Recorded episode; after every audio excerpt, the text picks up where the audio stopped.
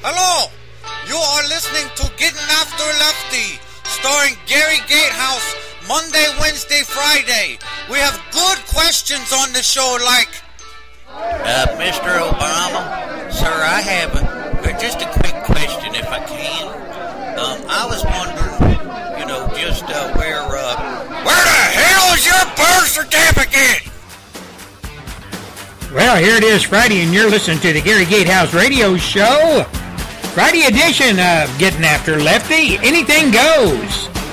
Your host, Gary Gatehouse, the preacher of conservatism, exercising my First Amendment right, getting after Lefty. Well, I hope your folks are having a great day wherever you're at in God's big, beautiful world. Beautiful day down here in Texas, about 85 degrees, not a cloud in the sky, a little bit of breeze coming up off the Gulf. Can't complain. It's February, man. You know, ladies and gentlemen, first thing I got to say to kick off this show is for the Pope that's hanging around down in Mexico right now, the Pope that's up there on the border, the Pope that's up there trying to stir it up and telling everybody we shouldn't build a wall, we should build bridges. Pope, Mr. Pope, why don't you pack your bags, get on your Pope plane, and fly back across the pond to Italy and go back to your Pope house and shut the heck up? We don't need you sticking your Pope nose in America's business.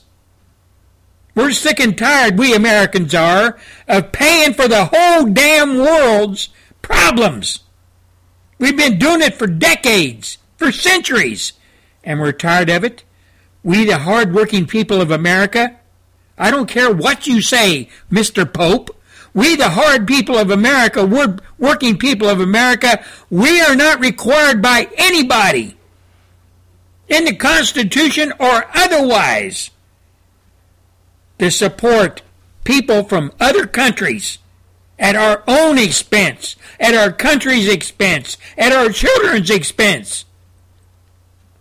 So, Mr. Pope, go back to Italy, go back to your Pope house, walk up the Spanish steps, go into the Basilica, whatever. I've been and looked all over those places. I've been into all everywhere except your house because it was behind a wall and you couldn't get into your house.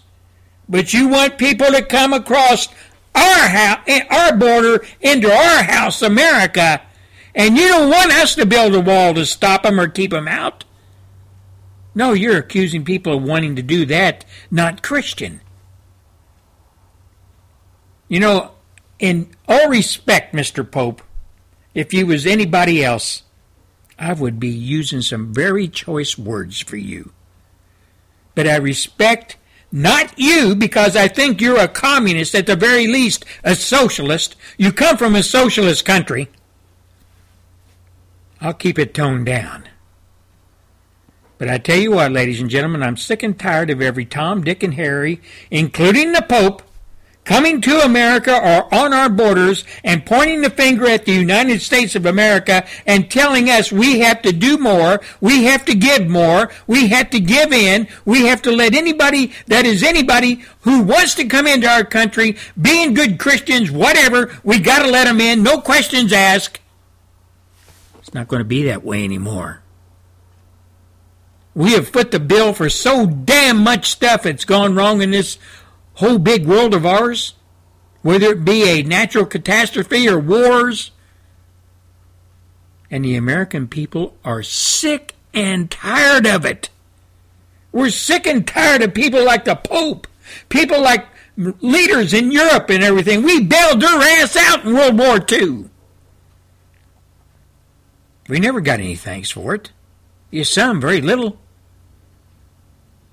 Then the people of Europe after World War II, we provided them with an umbrella of protection so they could go on about their business. At the expense of the American people, the American taxpayers, we protected them all the way through the Cold War against the USSR and communism.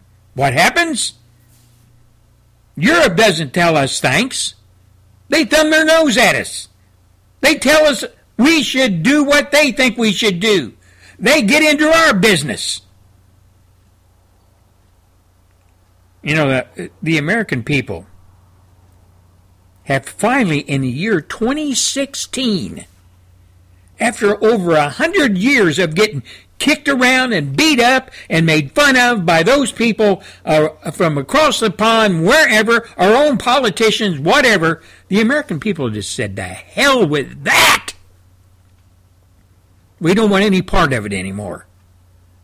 We don't want any part of the damn political system up in D.C., ran by those political whores up there, working out of the biggest p- political whorehouse in the world. We don't want any part of anybody that has the word political in front of their name, or senator, or House of Representatives, or dog catcher, whatever.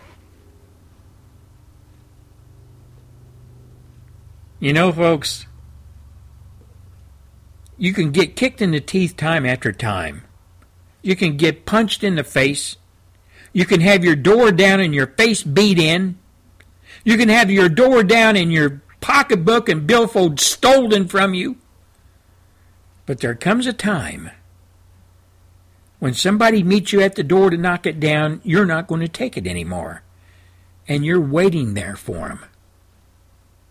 And that's what America is doing today they have awoken to the fact that not only our country and the people who run it have taken full advantage of us and abused us, most of the world has. Now, I want to go back in time a little bit. I remember a few years after my father, my uncles, all came back from World War II. Every one of them were shot up, beat up, never the same again. What they do? They came back, took off the uniform, rolled up their sleeves, raised families, and got America back to work again. Got got them going. Got America going.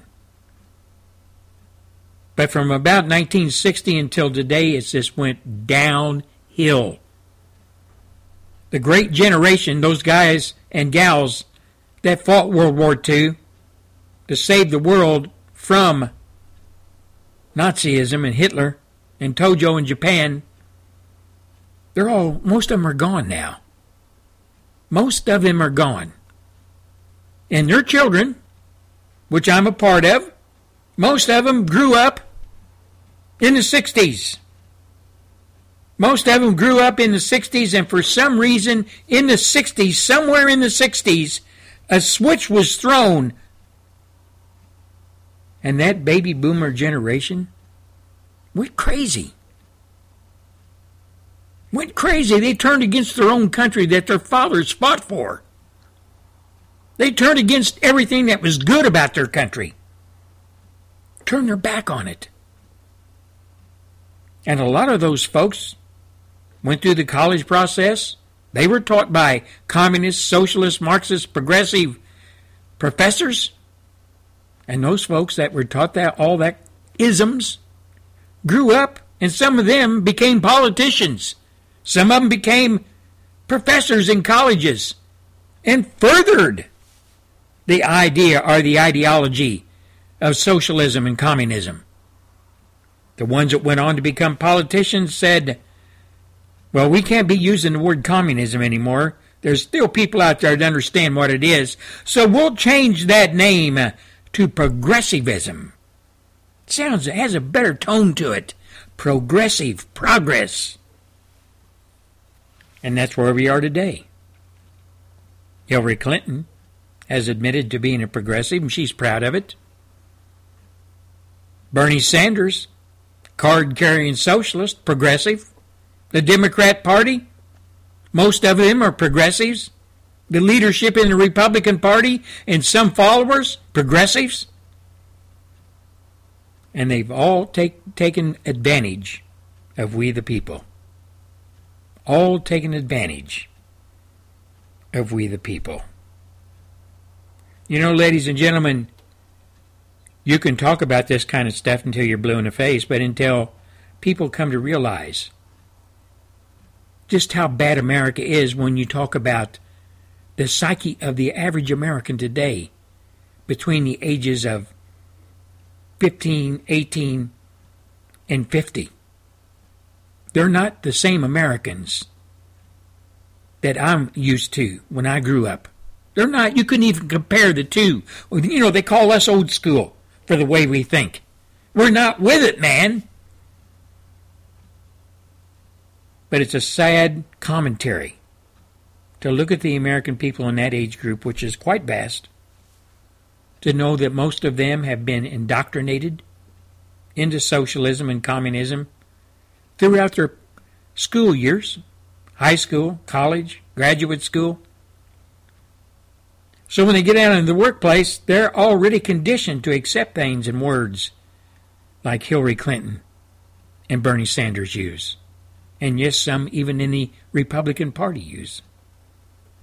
They're already conditioned to accept it, to understand it, to go with it. But we all know as Americans, we who pay attention, we patriots, we conservatives, we people who love America, love our Constitution, love our military, and want our country back. Want it back to the days that I'm talking about, when we were proud to be American. We were at the top of the heap. How did we get there? It wasn't given to us. We scratched and clawed and worked our way to the top. And along come all these yokels and they want to tear that down. Because they say they're ashamed that America's so strong and so rich. We shouldn't be that way. We should be down wallowing in the dirt with all the other third world countries. That's the way it should be. To make everything equal, everything on a level playing field. Everybody gets a trophy, whether you show up to the game or not. That's the way our younger generation have been told things should be. And all those people that have bought in and su- uh, support Bernie Sanders and support Hillary Clinton, that's the only thing they know. That's the only way they've been brought up. Probably most of them have been brought up in a very liberal, socialist, Marxist, progressive family environment. Their moms and dads probably are. So, ladies and gentlemen, like I'm, the point I'm trying to get across is on this Friday, we've got a long road to hoe. We have a lot, lot of obstacles in front of us as a nation to get back to where we want to be, to back, be back where we should be. And we're going to need a strong leader at the tip of the spear. A leader that will not take crap from anybody, from the left or the right or the middle or any mainstream media. Somebody that's not limp wristed. Somebody that's not hamstrung by political correctness. Somebody that's not afraid to call a spade a spade. Somebody that will tell the American people the truth, even though it might hurt him for what he says.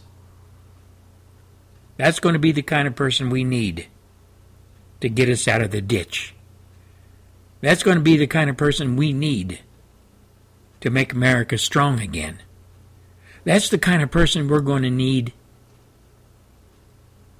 to get America back on the main road.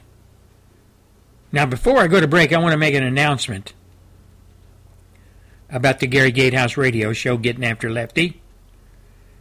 The Gary Gatehouse radio show, Getting After Lefty, is now carried on another station, Conservative Radio Network. Conservative Radio Network.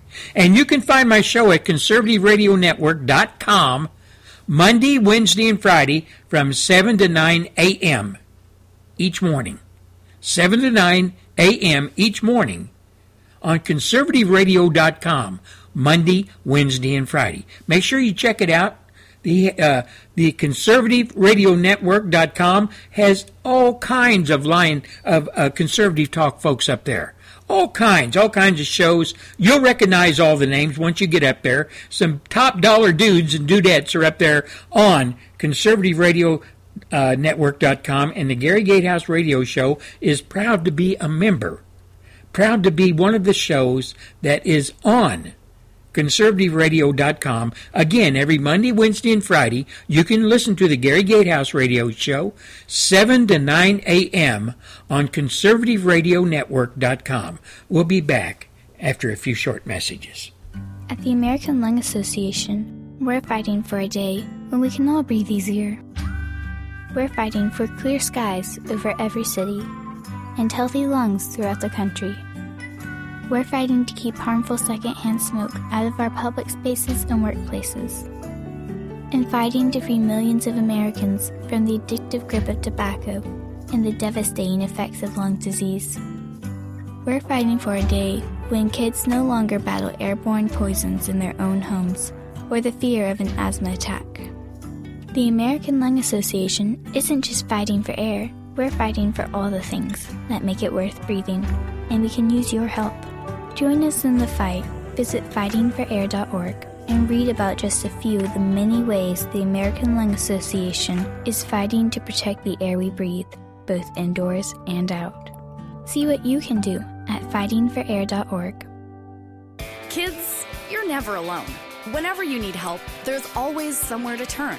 Kids Help Phone is a safe, confidential place you can call anytime, anywhere, no matter what the problem is. Call Kids Help Phone at 1 800 668 6868 or online at kidshelpphone.ca. We'll be right back after the Phyllis Schlafly report. Stay tuned. Welcome to the Phyllis Schlafly Report, a daily look at the significant issues of our time from an experienced conservative perspective. Mrs. Schlafly is founder and CEO of Eagle Forum, a leading force in the pro family movement since 1972. And now, here's Mrs. Schlafly. California produces 40% of the raisins in the entire world and exports a third of its massive raisin crop. It takes four and a half pounds of fresh grapes to produce one pound of raisins, and a strong market price for raisins is necessary to cover their substantial costs. To help prop up the market price, the federal government has had a program since the Great Depression of forcing farmers to set aside a percentage of their raisin crop each year, thereby reducing the supply of raisins and increasing their value. In 2002, the set aside percentage was 47% of raisin farmers' crops, and the federal government showed up at raisin farms to order farmers to load 47% of their raisin crop onto government trucks for disposal. At 8 a.m. one morning in 2002, the federal government arrived at the raisin farm of the Horne family and demanded they load nearly half million dollars worth of raisins onto the government truck without receiving any payment in return. The Hornes refused. They were then slapped with a fine of $200,000 plus another $480,000 for the estimated market value of the raisins themselves. The Hornes turned to the courts to avoid paying this crippling penalty. Litigation dragged on for more than a decade until it was finally resolved by the U.S. Supreme Court in a 5 to 4 victory for property rights. The simple question presented to the court was whether the takings clause of the Fifth Amendment requires the government to pay just compensation to raisin farmers when the government grabs their raisins, as required when the government takes somebody's land. The Supreme Court answered yes, ruling that people have as strong a property right in their raisins as they do in their land. So score a victory for property rights. This has been the Phyllis Schlafly Report from Eagle Forum. Want to join in on the spirited debate over issues you care about? At eagleforum.org, Phyllis Schlafly is blogging about education, radical feminism, government health care, national security, parental rights, and more. Stay informed and add your own comments to the blog at eagleforum.org. Thanks for listening and join us next time for the Phyllis Schlafly Report. Well, welcome back to the Gary Gatehouse Radio Show, Friday edition. Anything goes.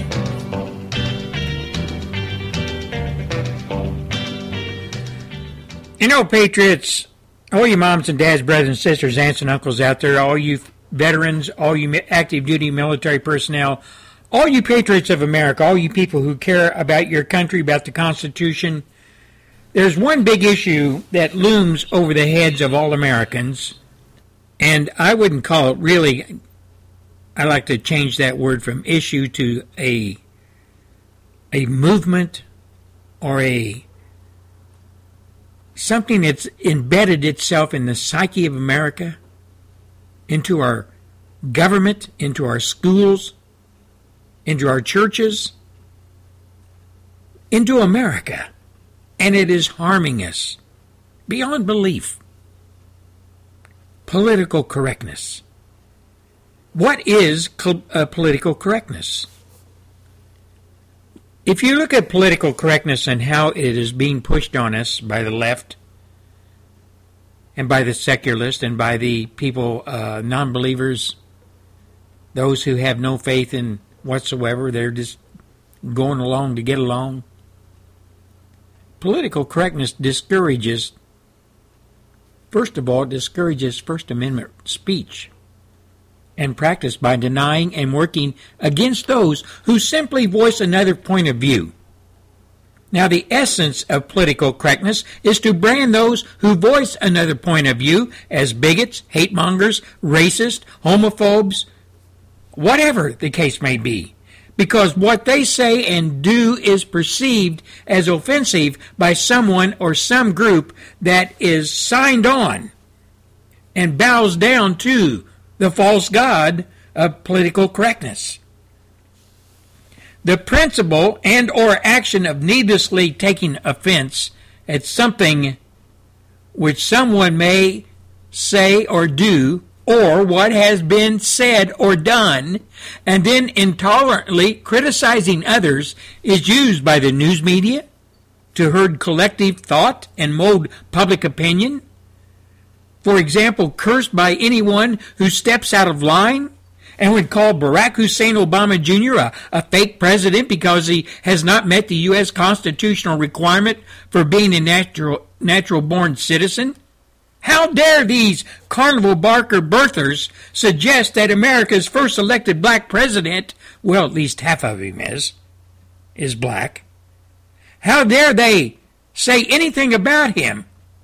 being unconstitutional and therefore fake. So the political correctness crowd would ideologically speak.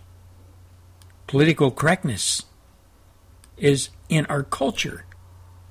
Allows for the direct discrimination and singling out of a legitimate traditional entity, preventing that entity or person from common sense expression of the United States of America. First Amendment right, the right to free speech. The freedom of religious liberty is always under assault, ladies and gentlemen. We know that, especially if you're a Christian and a conservative. Now, the prime perpetrators are often political leaders who use their elected, appointed, or otherwise usurped positions to force their godlessness and immortal politics upon the masses. Someone would ask, What are the requirements? How do you identify what a political correct person is? A follower of political correctness. Patriots, there's only but one requirement to be a disciple of the false god of political correctness. Just one. That requirement is possessing no standards and no restrictions. Placating the false god is easy. Anything goes. Those embracing the false god of political correctness learn very quickly to trumpet upon others with whom they disagree. The accusations of bigotry, hate mongering, and racism. I would argue that political correctness is of the same mold as Muslim and Islam and Quran, who say to anybody that does not believe in the Islamic teachings, the, the Quran, and does not sign on to Islam, and they call us infidels. And anything we say or do that does not fall within the guidelines and confines of Islam, then we are of no count. Nothing matters as far as what we say. We have no footing. We have no basis because we are non believers. if you look at political correctness, it's the same thing. Us people who have a different point of view than those who sign on to political correctness, we are infidels. Political correctness infidels. We don't believe what political correct people say. And they try as hard as they can to take our First Amendment rights away from us. Name calling, racism, whatever. All the tools of being a politically correct person to shut people up who speak out against them or have a different point of view. But you know, belief in the false god of political correctness has corrupted America's culture, has found its way into every facet of American life, including our Christian religion. The schizophrenic decadence of our present culture and malevolent politics, which sacrifices virtue at the altar of vice and replaces the good for the bad. You know, ladies and gentlemen, that was a piece that came from Moral Matters, and I thank them for that, with a little bit of Gary Gatehouse injected into it. But I wanted to kick off this hour with that for the simple reason that when you look at all that's going on in the political arena right now on the Republican side, and yes, even the progressive Democrat, communist, socialist side, there are certain people in the Republican side, we patriots, who support Mr. Donald Trump. We know he has not a political correctness bone in his body. Mr. Trump tells it like it is. No punches pulled. Calls a spade a spade. America has gotten away from the truth. Political correctness has taken that all the way out of the America psyche. The truth doesn't count anymore. Political correctness now controls many in America, including many, if not all, of our politicians and mainstream media. Along comes this guy, Mr. Donald Trump, a very successful businessman, confident in himself, and proud of it, as he should be, but in this day and time, to show confidence is labeled as arrogance. To tell it like it is is boisterous, loudmouth, uncouth. The truth does not fit anywhere in the whole political scheme, the whole political correct culture in America and Europe today. Patriots, both here and abroad, both here and in the European countries across the pond, we need people. And in our case in America, we need a president that tells we the people the truth. We need a strong, outspoken president that will speak up for we the people. We need a president that will not lie to us, but will treat us like American adults. We are living in very trying times. And we can't afford to have a weak person in the White House, such as Jeb Bush, Marco Rubio, Ted Cruz, John Kasich. These guys are all a product of working within the framework, working within the framework of corrupt politics, born and bred in our government at the highest levels, political correctness. They are all signed on to it. They have been exposed to and are corrupted by politics and political correctness. The next president of the United States must tell the American people the truth, and nothing but the truth the good news and the bad news. What we as Americans are faced with. What we as a nation must do to get our country out of the socialist ditch and back on the main road again. No half steps. Just the truth. Something has that has been missing in American politics for decades. And again, a man steps forward a businessman, Mr. Trump. And Gary Gatehouse believes, as many others do, that Mr. Trump is that man who will lead America out of the ditch back on the main road. And God willing, he will be the next president of the United States of America. Liberty Counsel is a litigation, education, and policy organization established to preserve and advance religious freedom, the sanctity of human life, and the family. We have offices in various places around the United States and affiliate attorneys in all 50 states, plus a major outreach in the nation of Israel. Don't get discouraged about what's happening in our country and around the world. Get encouraged, get on your knees in prayer, and get involved. Stand with us in preserving our Judeo Christian values. Visit lc.org. Welcome to Faith and Freedom. We hope to inform, inspire, and encourage you to stand up for faith and freedom as we discuss victories and challenges in the courts, in public policy, and in the culture. Faith and Freedom is brought to you by Liberty Counsel, a litigation, education, and policy organization. Join us now as we address the latest cultural issues across America and around the world. The Supreme Court of the United States should protect women, not abortion. There is a big case before the United States Supreme Court. It comes out of Texas, and it involves regulations of abortion clinics and hospital privileges, admitting privileges into various medical facilities.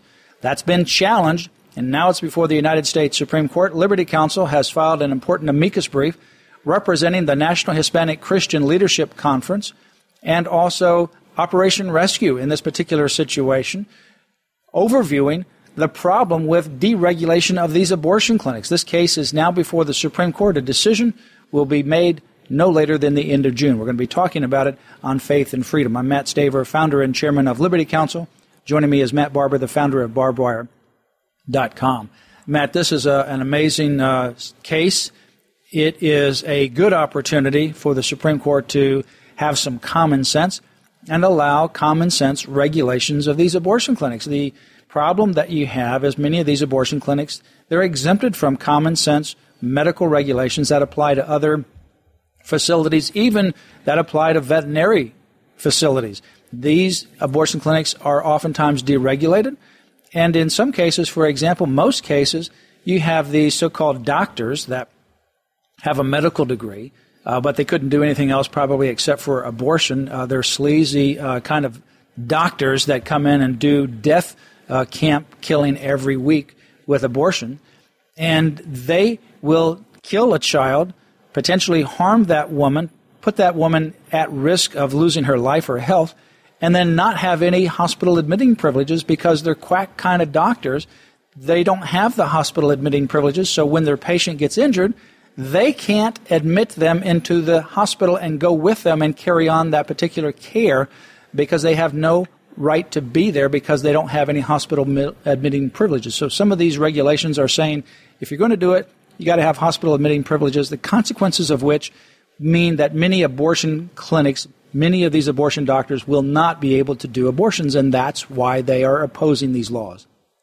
Well, many of them are quacks, and, and, that's why most of them are are quacks. I mean, they, they get kind of the, the dregs, the, the bottom of the barrel, if you will, people who are willing to actually uh, violate their hi- Hippocratic oath and, and take an innocent human life and kill instead of save. And so they get, you know, ab- abortionists themselves are usually, you know, just not good enough to become a, you know, a real doctor, if you will.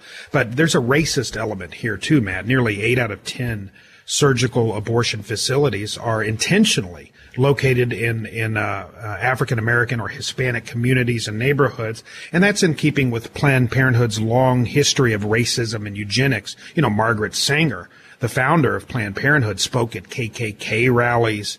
Uh, she talked about, uh, you know, they, they didn't want people to find out that this was about getting rid of, of the feeble-minded and, and the Negro and, and as some of the language that she used. Uh, just totally a, a, racist organization that, that, uh, has tried to cover up that history. So we shouldn't be surprised that they they don't want any kind of common sense oversight here, where there's clearly a compelling state interest to protect women. They're not interested in protecting women. They're not interested in protecting babies. They're interested in in use, treating women and babies as a commodity, killing the babies for profit. That's what this is all about. That's exactly what it's all about. You have the largest abortion clinic of Planned Parenthood in the country, of any uh, abortion clinic, right there in Houston, Texas, set in the midst of a Hispanic and African American minority community. We represent the National Hispanic Christian Leadership Conference that represents over 40,000 Hispanic churches throughout the country. uh, with a big presence right there in Texas. And uh, their communities are desperately hit by these abortion proceedings and, and uh, death camps. So these clinics they set up, the doctors uh, pop in. Uh, they don't have regular practices. Uh, they cannot get admitted to a hospital because their quality of, of care is so abysmal uh, that these hospitals, they're not going to want quacks that have admitting privileges because it ultimately puts the hospital at risk. So they only give admitting privileges to people that have at least decent reputations and legitimate medical practices. Not to say that everyone's going to be flawless, obviously, but hospitals have an interest in only allowing people of a certain caliber to be admitted or to have admitting privileges, meaning that you can admit your patient and you can be with them and come in and visit and provide a standard of care to them while they're there. Wouldn't you want that if you had an orthopedic surgeon, for example, who's treating you in the office, does an MRI and says, Now I want to admit you to this particular hospital because I'm going to do surgery on you. And that person then continues to follow up with you. It, it provides a continuum of care. These abortion doctors, they don't have that. They do the death killing in their clinics. Uh, they'll put some of these women in jeopardy of their lives, and then they get transported to the hospital. Well, these doctors can't be there. So, as a result of these abortion regulation clinics in Texas, about half of the abortion clinics uh, shut down because the doctors did not have hospital admitting privileges. The standards of care, the regulations, the surgical procedures didn't come up to the level necessary for other outpatient surgical procedures or centers. The abortionist filed suit. Now it's before the United States Supreme Court. The real question is will the Supreme Court uphold it? We have ultimately filed a brief. I encourage you to read it. You can go to lc.org. You can go to the Supreme Court Should Protect Women uh, press release and click on the hot link that says amicus brief. I encourage you to read it because in that we uh, worked with Operation Rescue, Troy Newman, to overview lots of the problems of the deregulation, the injuries, uh, the health risk that occur in Texas. And also, of course, we represent the National Hispanic Christian Leadership Conference. Go to lc.org. I encourage you to read this case, read the brief, and then pray for this uh, case as it's going before the U.S. Supreme Court. Well, and, and Matt, you know, they why uh, are these clinics located um, in African American neighborhoods, in Hispanic neighborhoods, eight of ten of them. Uh, well, Margaret Sanger, in talking about birth control, she said this, this, this betrays everything you need to know about Planned Parenthood, Margaret Sanger. She said, birth control must lead ultimately to a cleaner race. Mm. Uh, what does that mean? She also said, and why abortion? She said, quote, the most merciful thing that the large family does to one of its infant members is to kill it. That that just sh- that just surmises the the culture of death, the mentality. And when when the most merciful thing to do to a baby is to kill it, when that's your mentality, and and and when you want to cleanse the race and and you know for, of of black people, as Margaret Sanger and Planned Parenthood did, uh, the human race, then why should we be surprised that they want to be able to uh, have as many abortions as possible without any kind of health regulation to watch over to make sure that women aren't bleeding to death and dying, that, that there are uh, doctors with admitting privileges that are adequately qualified, that there are regulations to make sure that, that uh, all the surgical tools are clean and, and so forth. That they don't want any of that because the goal here is to be as merciful as possible. And the way, according to Margaret Sanger and Planned Parenthood, that you can be as merciful as possible is to slaughter as many babies as possible. Yeah, she was part of the whole eugenics movement. Uh, she was referred to by Adolf Hitler. Adolf Hitler was a fan of hers as well. And uh, of course, Adolf Hitler was in the ultimate eugenics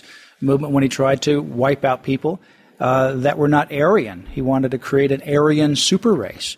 That was part of this whole eugenics idea. That's what Planned Parenthood, that's what Margaret Sanger ultimately did as the modus operandi, as the reason for existence of Planned Parenthood.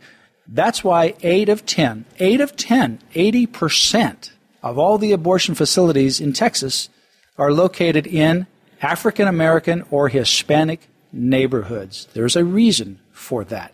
Go to Liberty Counsel's website, lc.org. Pray for this case. Pray for Liberty Counsel. Support us financially.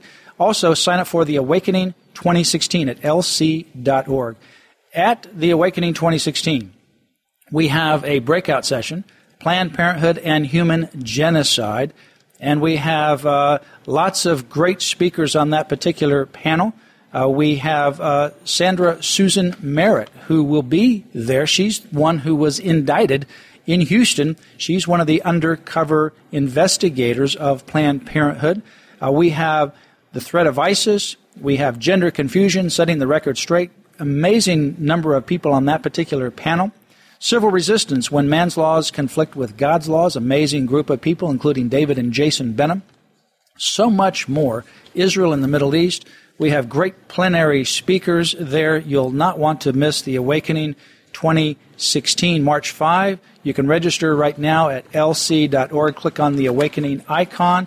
It is an uplifting event, one that you will not want to miss. Remember Liberty Counsel in your prayers and your regular financial support. You have been listening to Faith and Freedom with Matt Staver of Liberty Counsel. We hope that we have motivated you to stand up for your faith, family, and freedom.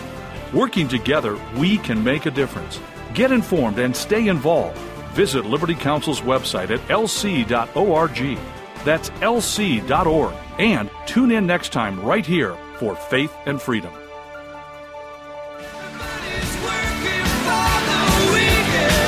This is Gary Gatehouse. Make sure you tune in to Restoration Radio International weekends to listen to the Gary Gatehouse radio shows back to back. Wow. Yeah, that's right. Gary Gatehouse radio show on Restoration International Radio out of London, England on the weekends. Had a lot of fun in England when I lived over there. I lived over there for, oh, I don't know, most of the, uh, of the 70s, a decade of the 70s.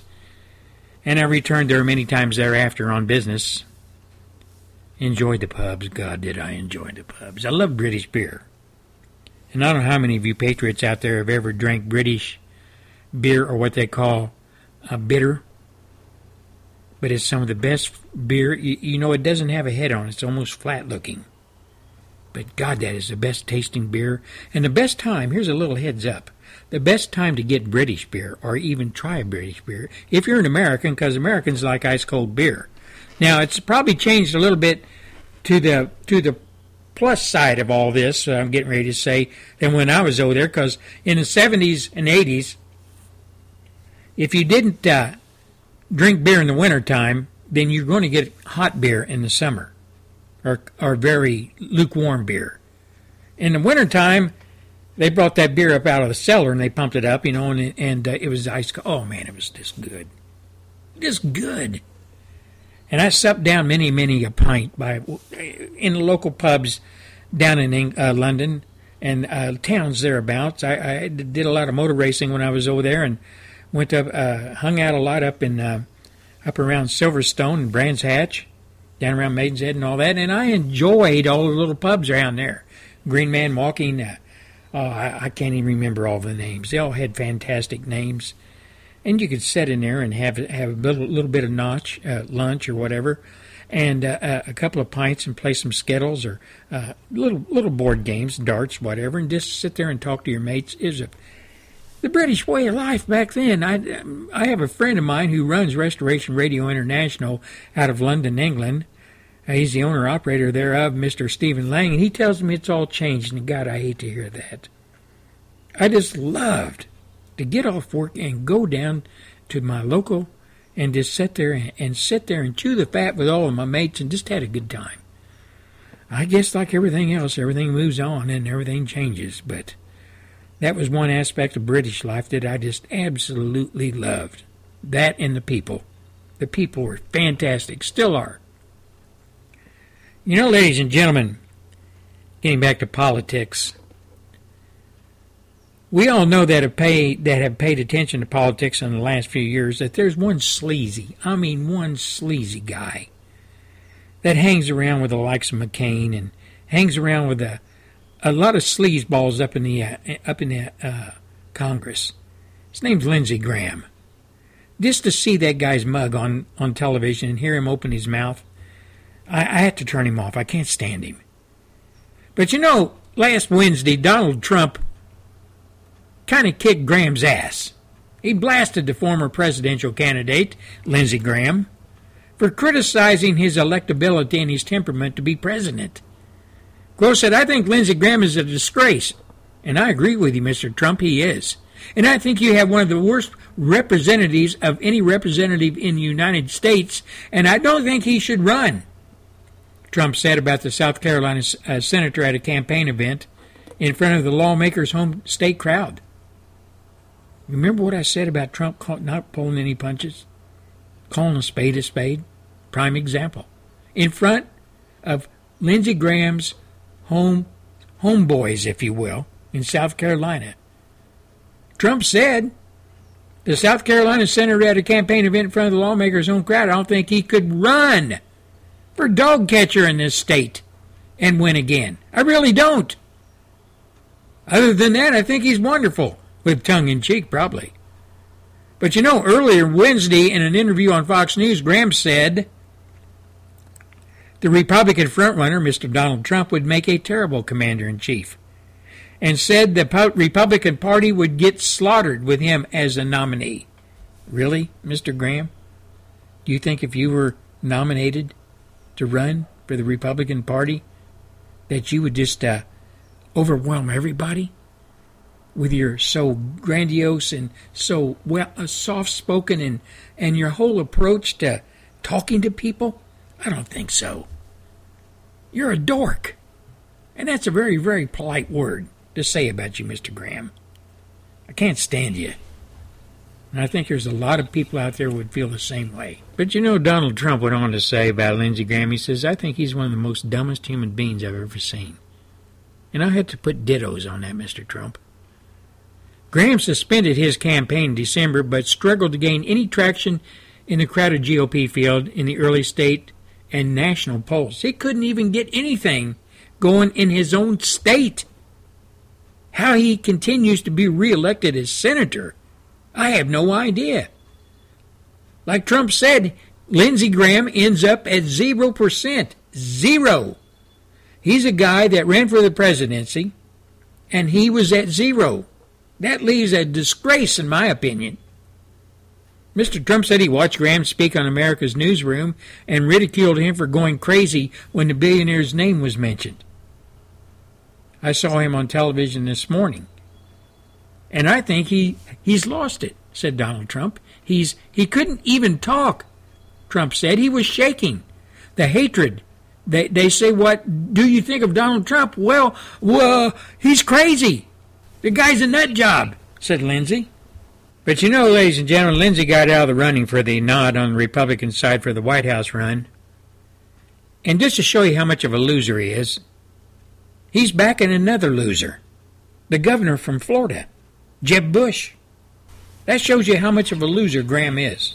Two losers, one backing the other. But I've said enough about Graham. He's a non starter, he's a non entity. He's just one of those guys that's been up in the Senate so long, all he knows how to do is blow smoke. That's all he knows how to do. He's worthless. He's no good. He's a straight he's a straight politician that knows how to lie knows how to song and dance an individual. He's a a pal of Chuck Schumer. He's a pal of Harry Reid. He, I, the, the guy is worthless. And I don't even really know, Mr. Trump, why you spend any time talking about the guy. Better things to talk about than Lindsey Graham. But you know, ladies and gentlemen, being it's Friday and anything goes on this radio show, and we have been talking about politics for what now? 45 minutes, 48 minutes. I think it's time we break up politics and get a little bit of enjoyment back into the game. How about a little music? Listen to this. One, two, three. Uh-huh. Okay, for all you folks out there that don't have a little sunshine in your life today, maybe a little dark and gloomy wherever you're at, let's do a little bit of talking about the sunshine. How about it?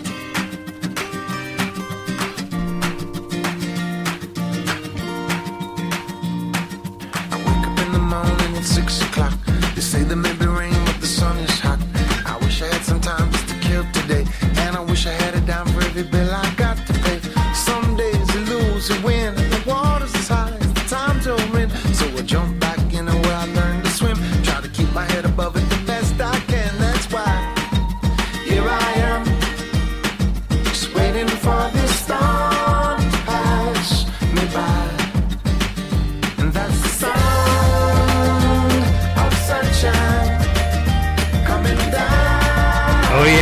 Sunshine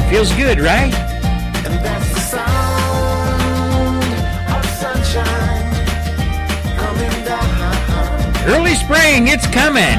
Sunshine's on the way. Warm weather. Yeah. All you folks up on the East Coast, you know it's coming.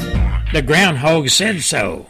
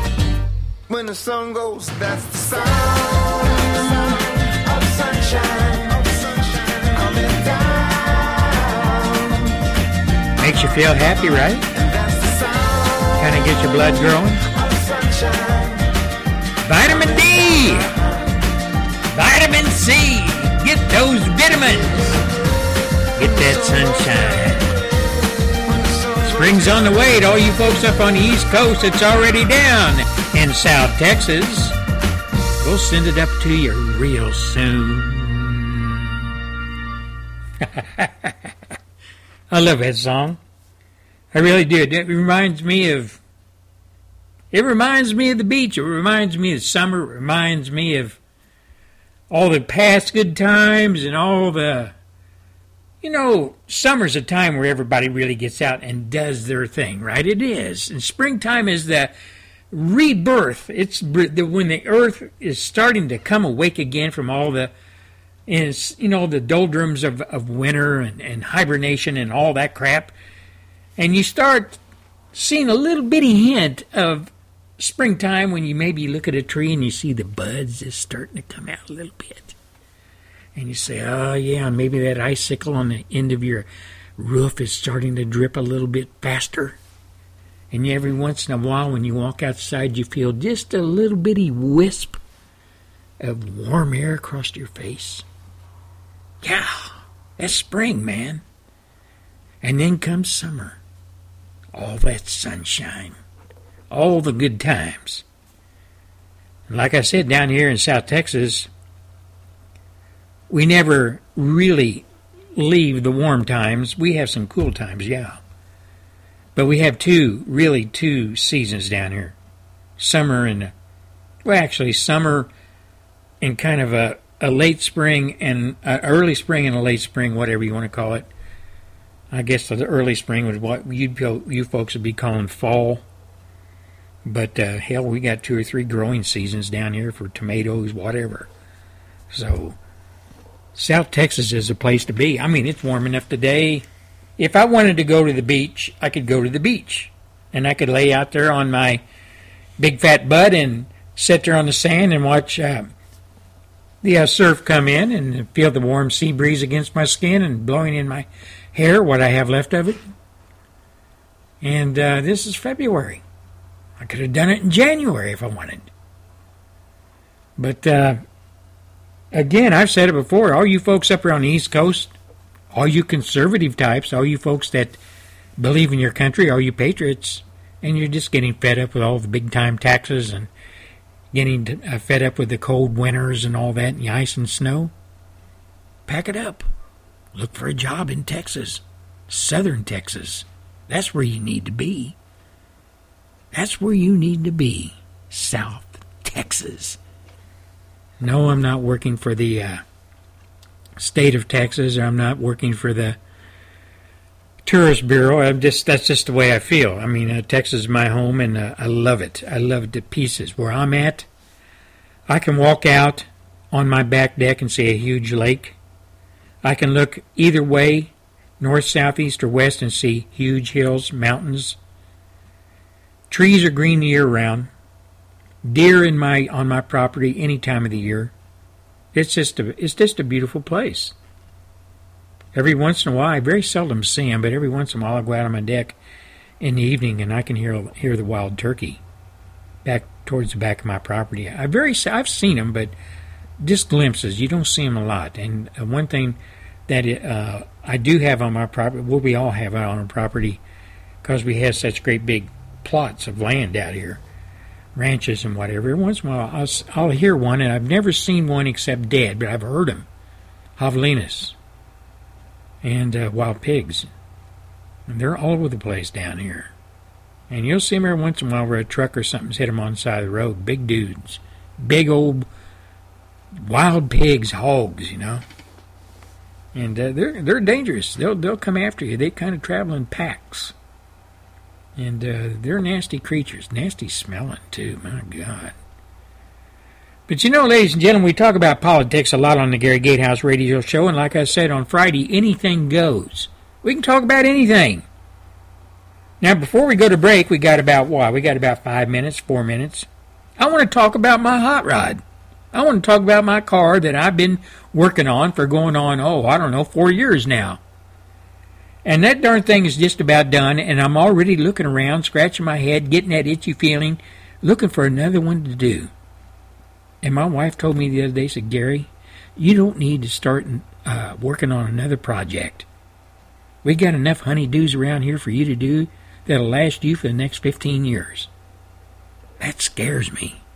That scares the hell out of me.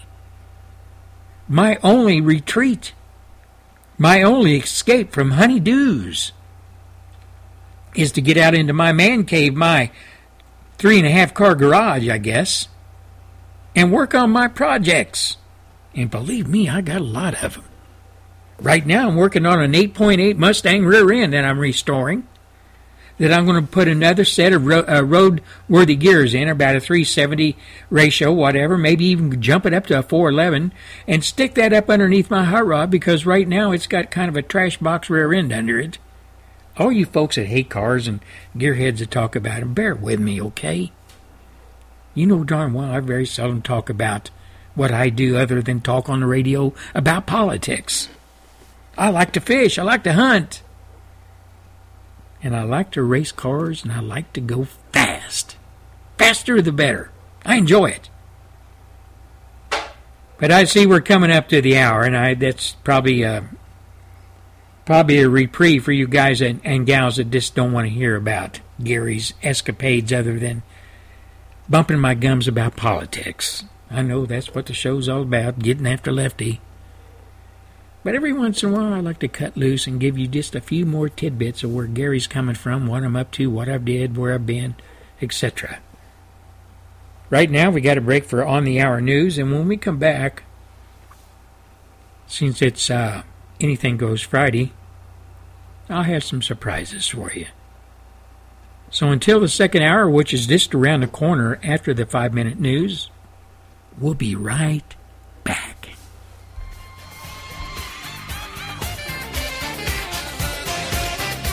You are listening to the Gary Gatehouse Radio Show. Gary will be back after the Fox 5 Minute News Break.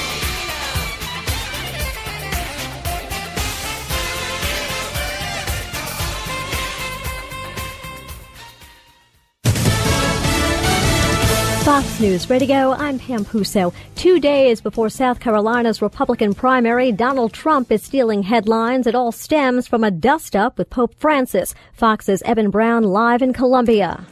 Uh, Pam, it began on the Pope's flight home to the Vatican from Mexico following his tour there. The Pope was asked about Donald Trump's idea to build a wall to prevent further illegal immigration from Mexico into the United States. The Pope said it would make the Donald not a Christian. You know, honestly, the Vatican has massive walls around. We should build some walls like the Vatican. So perhaps he wants to move out of the Vatican. But if you look at the walls around the Vatican, I've been there, and uh, those are walls. Uh, Trump has been leading in polls here in South Carolina. A Fox poll just published shows him with an apparently untouchable lead, Pam. Thanks, Evan. The battle for second place in South Carolina is apparently much tighter and nastier. Ted Cruz has 19%. Marco Rubio trails by four points. The Rubio campaign is complaining that the Cruz camp has put out a flyer, a direct mail piece, that has a picture of Marco Rubio shaking hands with the president. This, they've said and they've demonstrated with uh, the original picture, is a fake, and that the heads of the two men, Obama and Rubio, were essentially attached to somebody else's body. Fox Fox's Carl Cameron. The home of a Navy veteran is the focus of the FBI. Agents are searching the home of the brother of one of the San Bernardino shooters. This as Apple readies itself for a legal battle over the shooter's cell phone records. Apple is saying it cannot comply with a court order to break into the terrorist's iPhone because its newer operating systems were encrypted by default. Basically, Apple is saying it literally has to create new software that will let the FBI do what's called brute force entry into the terrorist's iPhone. Liz MacDonald with Fox Business Network. Fox News Radio. Fair and balanced. Go, Caleb! Come on, hit a homer, Jesse! Let's go, guys! Hey, did you guys know that kids who play sports earn more money when they grow up? Of course. I I knew that. Hey, did you guys know that kids who read books have a bigger vocabulary? Oh yeah, absolutely. Absolutely. Mhm. Wow, Jinx. did you guys know that friendly children have more friends? Mhm. Oh, yeah, Mhm. yeah. That's true. I knew that. Did you guys know that winter babies are better at music? Everyone knows that. Oh yeah. It's pretty obvious. Yeah, Yeah, so yeah. obvious. Oh, hey guys, did you know that most people think they're using the right car seat for their kid, but they're not? Huh. I didn't know that. I'm pretty sure I knew that. I'm pretty sure you didn't. Parents who really know it all know for sure that their child is in the right car seat at the right age and size. Visit safercar.gov slash the right seat to make sure your child is protected. Brought to you by the National Highway Traffic Safety Administration and the Ad Council.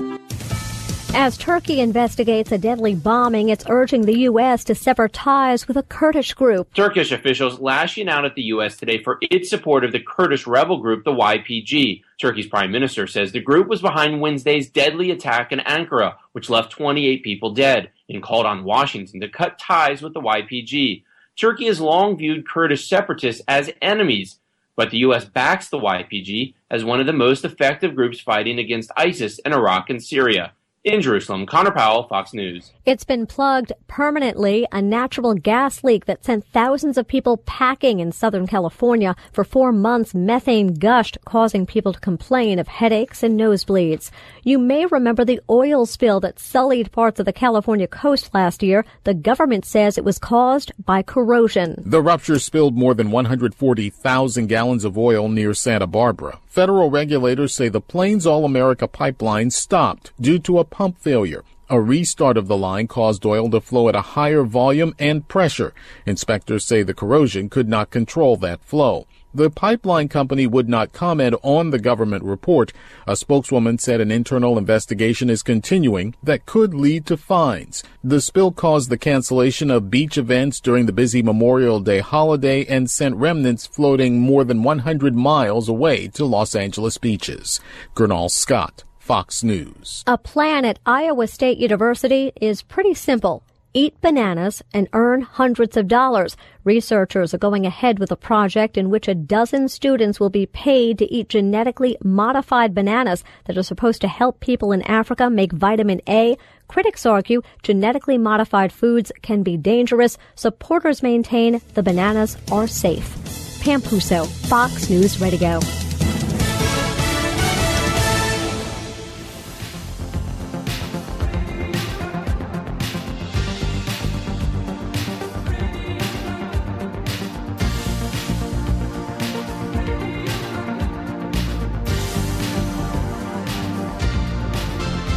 You are listening to the Gary Gatehouse Radio Show. That's right, darling. You're listening to the Gary Gatehouse Radio Show, second edition. Welcome back. It's Friday. Anything goes.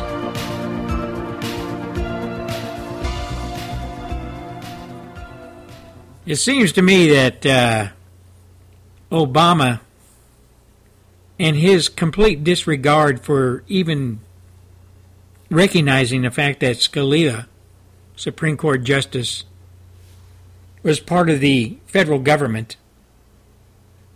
Obama's not going to show up for Scalia's funeral. And to me, that's a slap in the face. He's sending Uncle Joe. Now, we know, us conservatives know, that Scalia was a champion of the conservative cause. And we also know that the left, the Democrats, Obama, all of them didn't like him. Matter of fact, some hated him because he was 180 degrees out of phase with what liberals and, and uh, progressives and socialists and Marxists and communists, all housed within the Democrat Party, how they think. He was not politically correct. He was a man that looked at things logically. He was a man that did not legislate from the bench. And it does, he just didn't fit the groove, man, that the Democrats would like a Supreme Court justice to be. He's just not, he, he was just not uh, somebody that they even really wanted to recognize was even there. But you know what's really sad? It wasn't minutes after Mr. Scalia died, or as some think, maybe murdered. And that will be a, I don't know, uh, something that people will talk about for a long time, I think. Some will call it a conspiracy. Somebody like Gary Gatehouse that looked into it a little bit deeper on. And if you listen to my Wednesday show, you'll understand what I'm talking about. I, I still, the uh, jury's out as far as Gary Gatehouse is concerned on that whole deal. But it wasn't minutes after Mr. Scalia passed away on that ranch out in West Texas that people were already arguing about who was going to be the next Supreme Court Justice replacement for Anthony Scalia. The Democrats were saying, "No, you got to get somebody. We got to. We're going to send you somebody, and you got to confirm him right away. That's the prerogative of the president, and the president is going to do it. And by God, you you Republicans are going to fall in line." And jo- Mr. McConnell, Mitch McConnell, jumps up and says, uh, "We're not going to do it. We're not going to confirm anybody until after the election." And it was all over the news. McConnell is standing strong, looking like a Republican, something that. the Republican constituency has wanted for a long time. Blah, blah, blah, blah, blah. Seen a headline today that says cracks emerge in GOP refusal to consider Supreme Court pick. Now, concerted Republican opposition to considering President Barack Hussein Obama Jr.'s pick for Supreme Court showed some early signs of splintering on Wednesday as a handful of influential senators opened the door to even to a, a possible confirmation hearing. One Republican even suggested the president should nominate a candidate from his state. Texas Senator John Cornyn, which I will never vote for again. He's a RINO. Texas State John Senator John Cornyn, the number two Republican in the Senate, did not rule out a committee hearing on Obama's forthcoming nominee, nominee to replace the, the late Mr. Scalia. And Senator Dean Heller said chances of Senate approval were slim, but added that Obama should use this opportunity to put the will of the people ahead of advancing a liberal agenda on the High Court. Really, Mr. Heller? Do you honestly think that Obama would take the seize the day, seize the time, the opportunity to put the will of we the people ahead of an advancing liberal agenda on the High Court? What are you smoking, Mr. Heller? What are you smoking, Senator Cornyn? But should he decide to nominate someone to the Supreme Court, who knows? Maybe it'll be a Nevadan, Heller said. You see, he's from Nevada.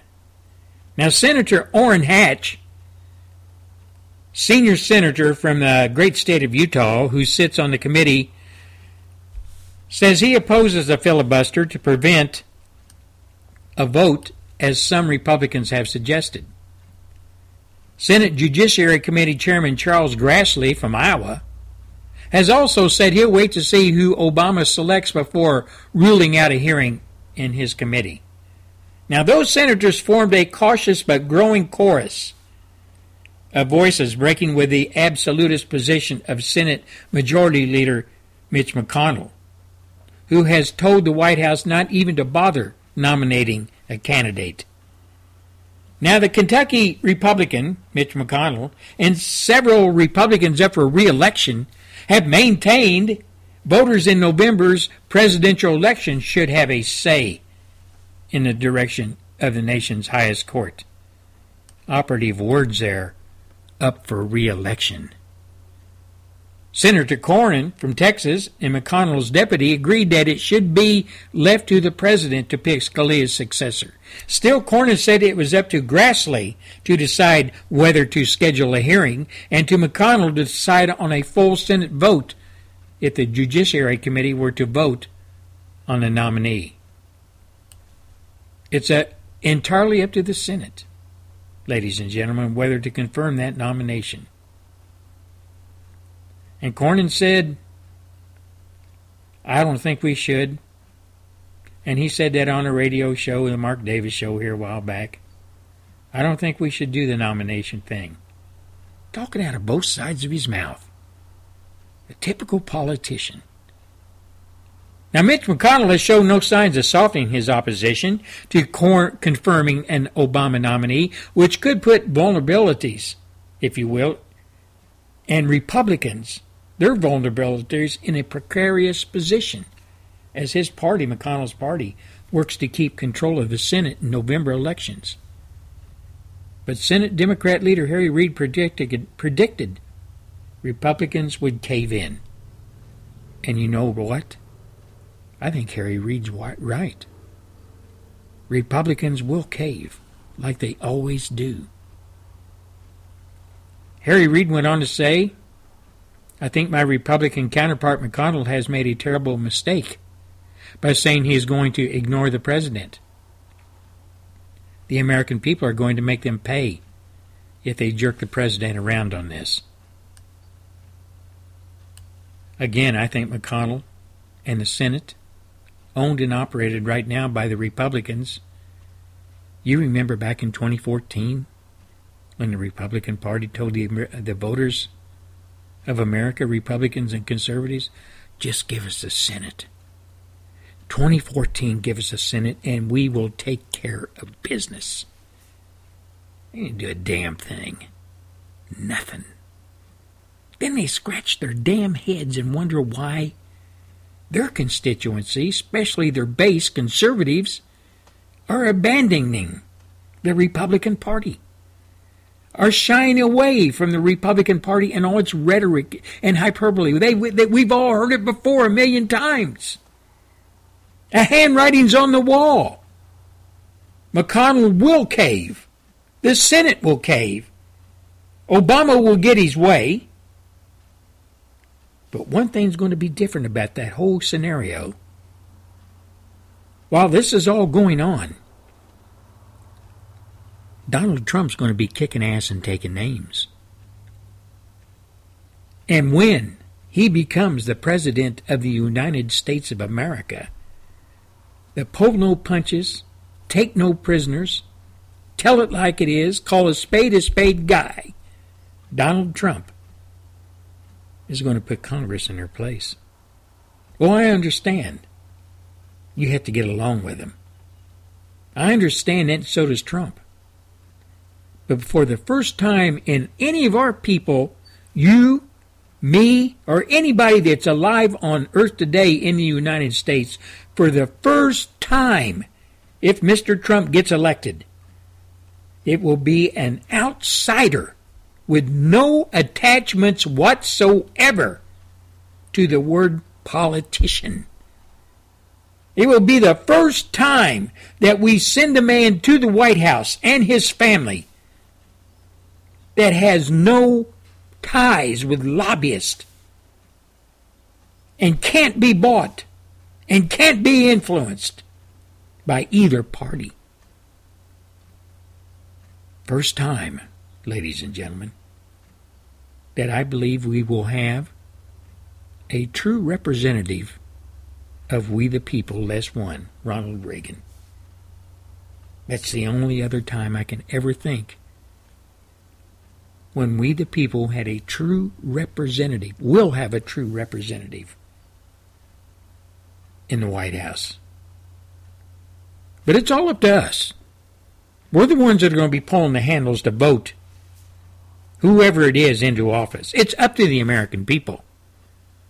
If we want to continue on with status quo type stuff, if we want to continue on having people lie to us every day, if we want to continue on with knowing people up there in Congress are behind closed doors, poking fun and making fun of we the people and figuring out new ways to hoodwink us and take our money, then I guess we vote for somebody else other than Trump. It's just plain and simple. I mean, it's cut and dry. You can listen to the mainstream media beating the drum about Donald Trump done this, Donald Trump done that, Donald Trump can't do this, blah, blah, blah, blah, blah. And like I've said on many shows, why are they doing it? Because they know damn well if Trump gets in there, he ain't going to take any crap off the mainstream media either. We've already seen evidence of that.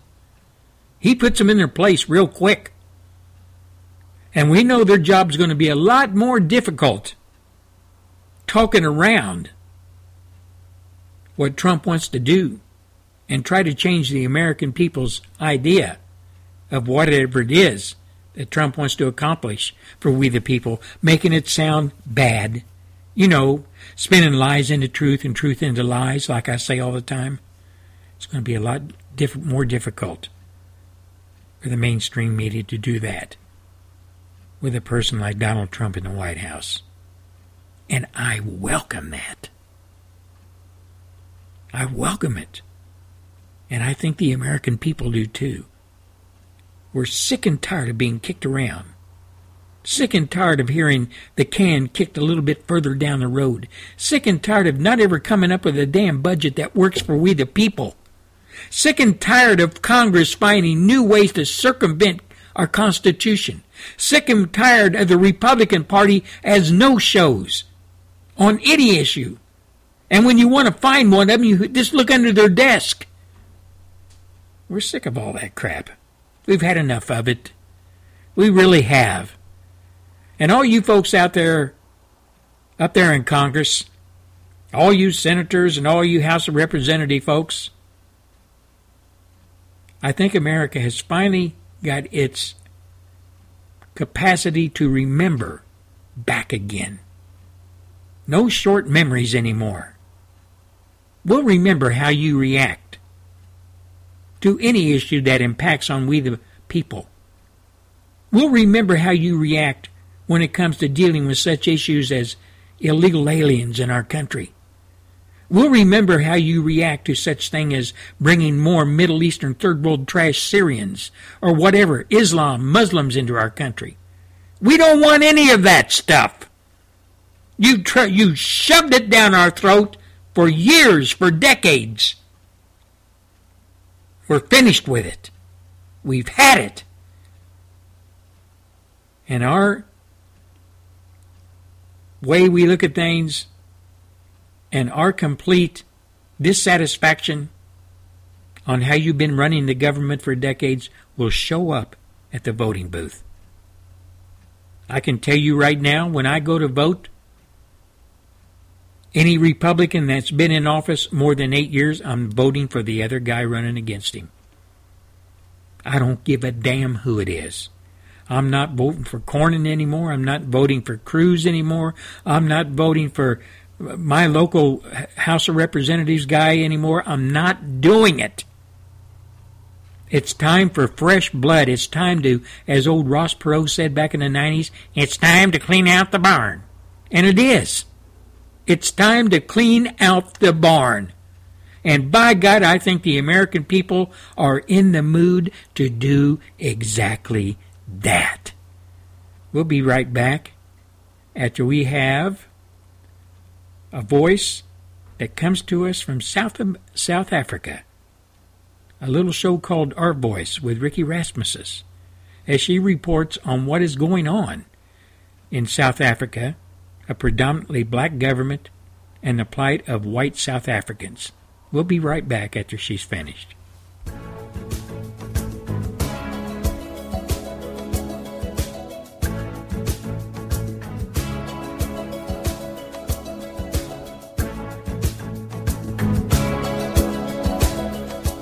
Hi there, folks. This is Ricky with Our Voice, the voice of Weboso, a community organization registered non-profit company in South Africa, whose main aim is to obtain with passive resistance equal application of the Constitution of South Africa to all citizens, but more specifically the white minority, as the more than 100 black economic empowerment laws has been uh, prejudicial to whites in South Africa, over and above the problems with crime and the general attitude of many blacks and politicians against whites in South Africa. Thank you for having an interest in South Africa and more specifically the plight of a white minority in South Africa. To understand the enormity of the situation of the white minority in South Africa, one first has to take into account that the white population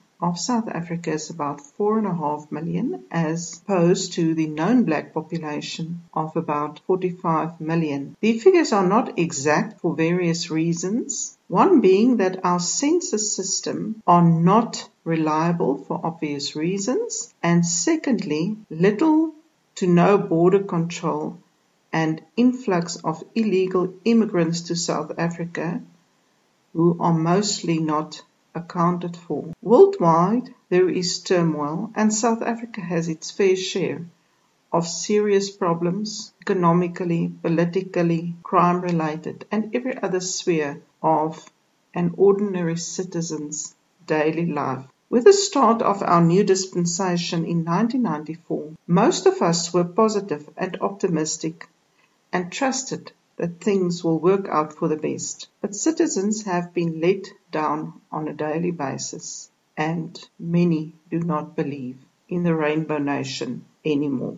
The only people that gained or that are happy with the current state of affairs, if they are, are the ANC cadres and everyone that benefit from corruption, and the criminals because they roam the streets freely, and law abiding citizens are locked up in their houses behind high perimeter fences, burglar bars, electric fencing, and having to activate alarm systems, and in many instances having to be connected to armed response units and neighborhood watch organizations. Now, for you that are used to live in your home without any fences, who are able to walk the streets without fear of being attacked, it should be difficult to understand how citizens of South Africa live under this crime ridden circumstances. Fortunately, life has its cycles.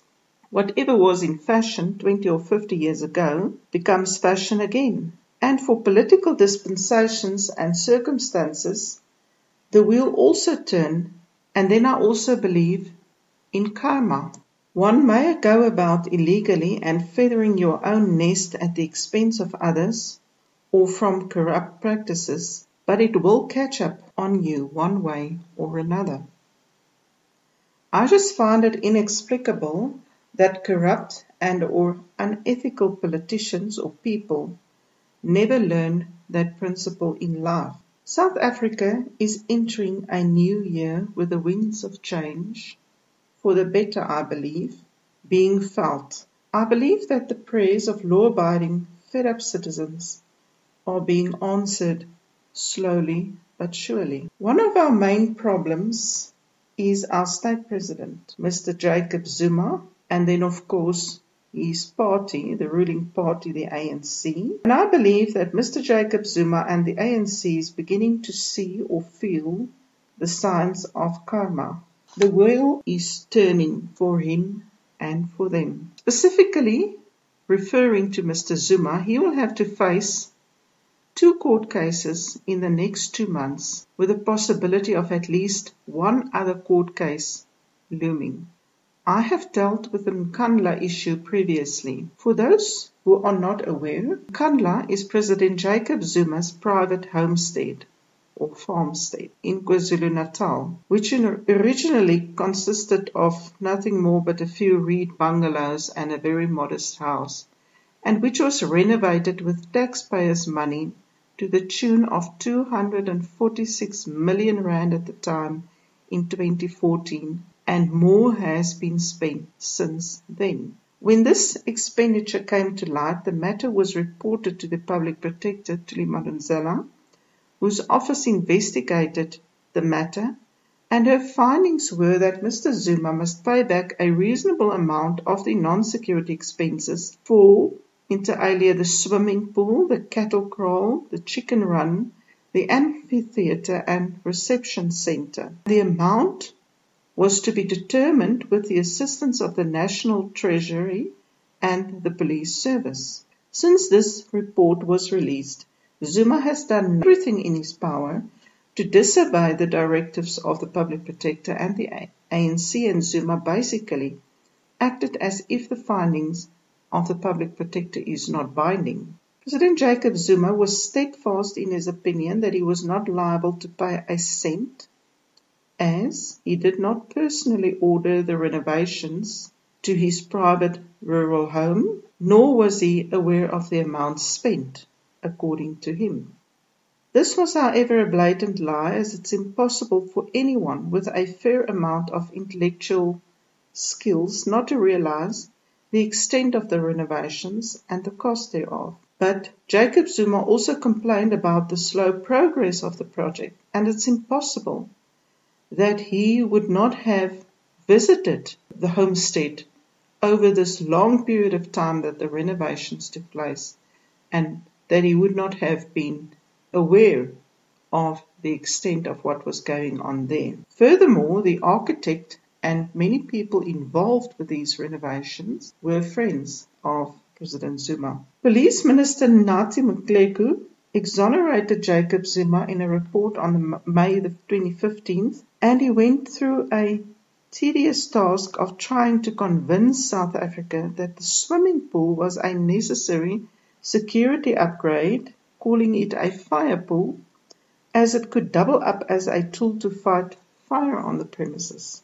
Following this report, the opposition party, the Democratic Alliance, brought an application to the Constitutional Court asking the Constitutional Court to rule that Zuma has failed to uphold the law by flouting the uh, Public Protector's directives. The Economic Freedom Front, another opposition party, also applied to the Constitutional Court for basically the same order, and the Public Protector joint issue with the DA and the EFF. In a turnabout last week, President Jacob Zuma sent a letter to the Constitutional Court asking for it to confirm his draft order based on a document drafted by the Department of Public Works in 2011 and call for the Constitutional Court to that this document of Public Works with a costing of about 10.6 million to be used as a point of departure by officials nominated by the Auditor General and National Tre- Treasury to work out how much he is liable to refund and then he will refund that amount of money. This is significant in view of the fact that to date he has denied that he owes any amount of money. And in view of the uh, report by the Minister of Police that he does not have to pay anything back. The DA, however, did not accept this offer, nor did the EFF. The DA stated that the costing was outdated and that it did not cover the luxuries added to the homestead. They stated that the 10.6 million was an amount that was accepted at the time, that is in 2011, that Zuma would have to pay for landscaping, lighting and building. The cost, however, went viral and building continued thereafter. The DA had a further problem with Jacob Zuma's offer, asking the Constitutional Court to make an order, when Zuma argued that the Constitutional Court was not the appropriate forum to deal with this issue. Zuma acknowledged this anomaly but stated that it was in the national interest to put the Nkandla issue to rest. Personally, and based on the history of this and other matters where the um, president is involved, I believe this letter or offer was merely a delaying tactic as the carders will merely delay the decision again or determine the amount due so low that it will not be acceptable to anyone except Mr. Zuma. It is in the interest of justice that the Constitutional talk, uh, Court take a strong stance and make a ruling on the status of the Office of the Public Protector and its findings and directives. It is of ut- utmost importance for justice in South Africa that the public can rely on investigations and directives of the Public Protector. This matter will be heard in the Constitutional Court on Tuesday, the 9th of February 2016. We are all waiting in suspense.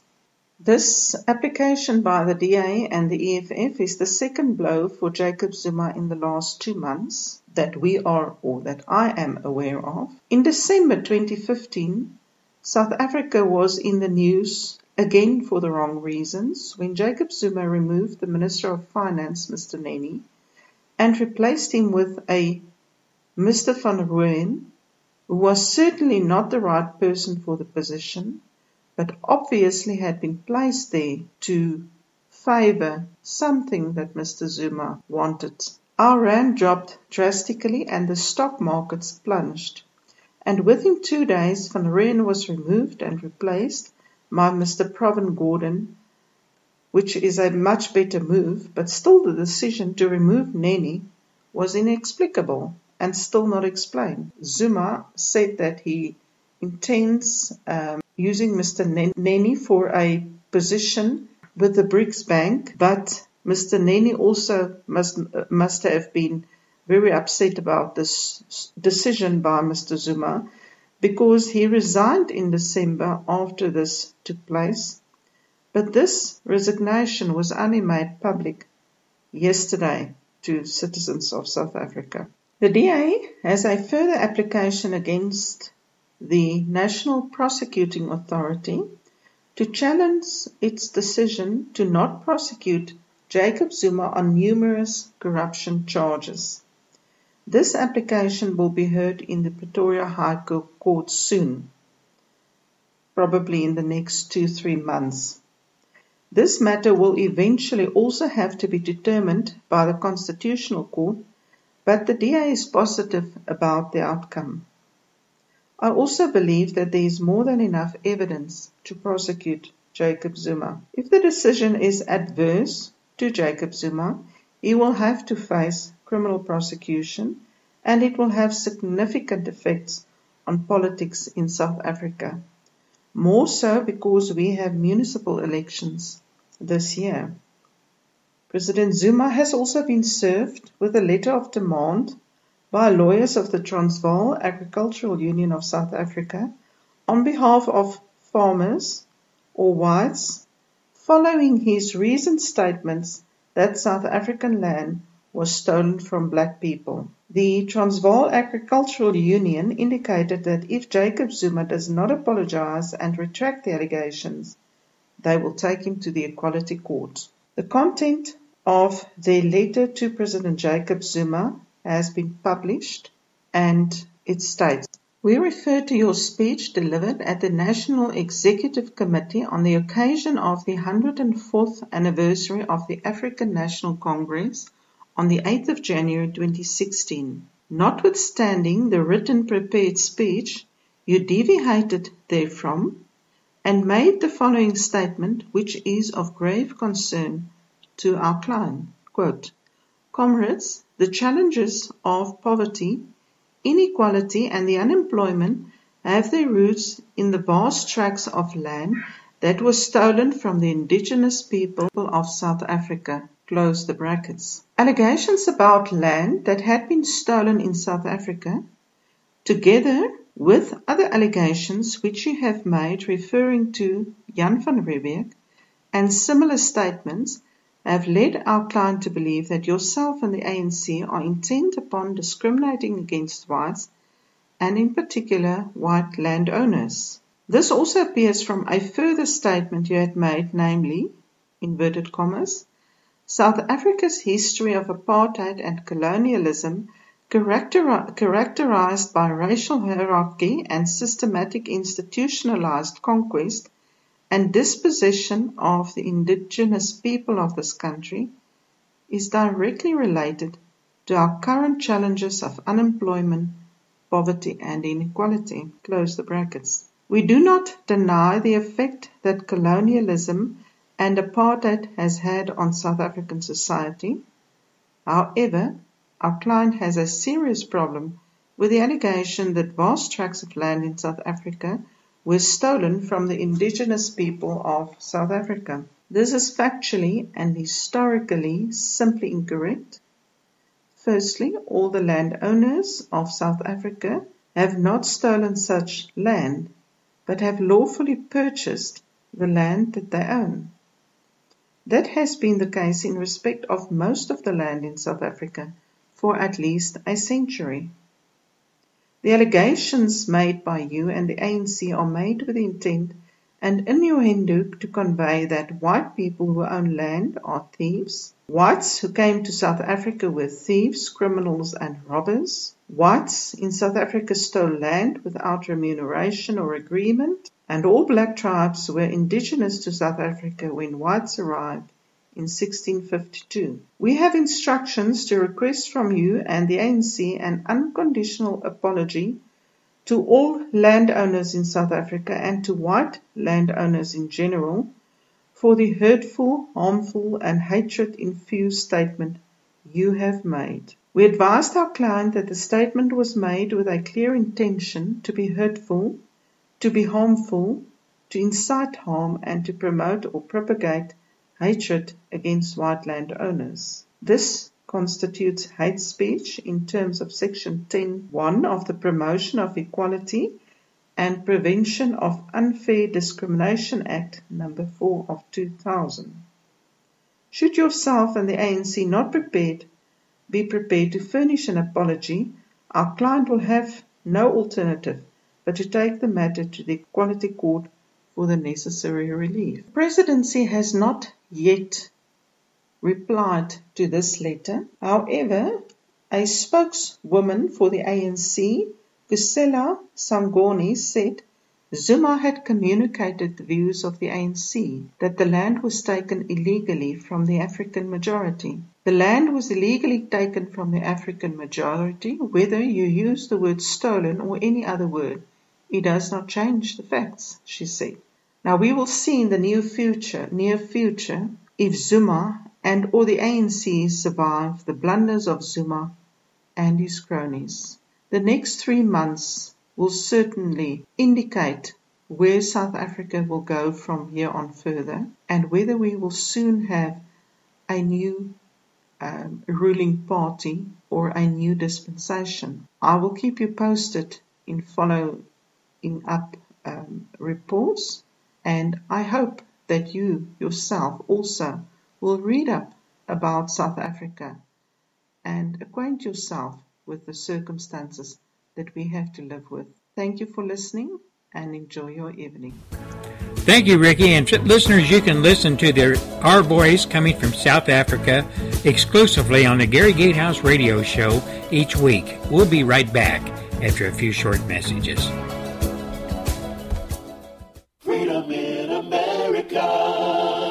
Freedom in America Radio Network, presenting the traditional view of the good old American dream that you won't hear about on the liberal media. Freedom in America. Yeah.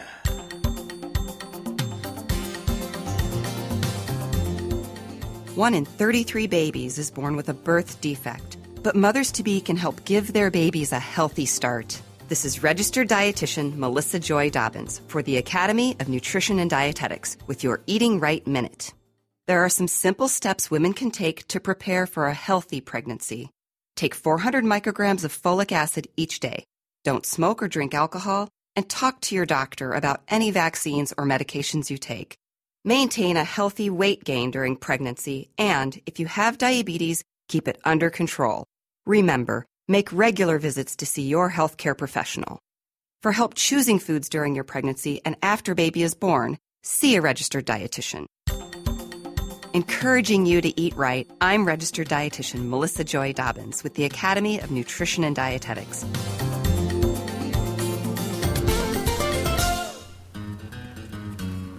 Well, it's Friday and it's time for a little bit of honky tonk music. Well, I'm a honky tonk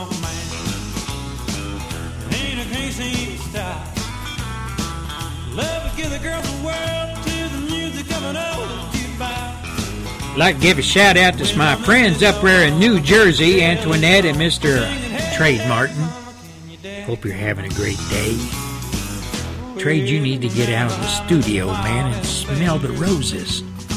Or the snow or something. get him, Elvis.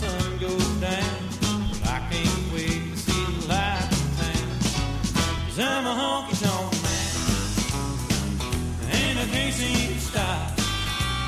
Now, if I was over in Nacogdoches right now, I know damn well I could drive down any street. All the dudes are out there washing their cars, polishing up their Yugos or Ferraris or whatever the hell they drive. And they're getting ready for the weekend. Scraping them barbecues, getting ready to head to their local watering hole tonight. Got their jeans all pressed and a nice white shirt, and they're ready to roll. Honky tonk style. Well, I'm a honky tonk man. Ain't a crazy style. Love to give the girls the world to the music of an old. All you folks up here at Dogs of War Radio UK, I hope you're having a great day. Scarlett, Stephen, the whole bunch. You folks over there at Radio International, hope you're having a great day as well. Over there in Europe, over there in England. FreedomInAmericaRadio.com, Mr. Billy Van Horne. I know he's working hard at whatever he's doing to keep that radio show up there at the top. And Mr. V down there in Florida with radio, uh, his radio station, freedominamerica.us. That guy's got more irons in the fire than irons. Hope you're having a great day, Mr. V.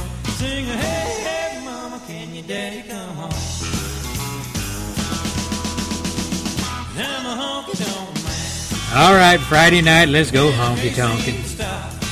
Get them boots polished up. By God, we're going to get out there with Billy Bob and the rest of them. We're going to have a good time.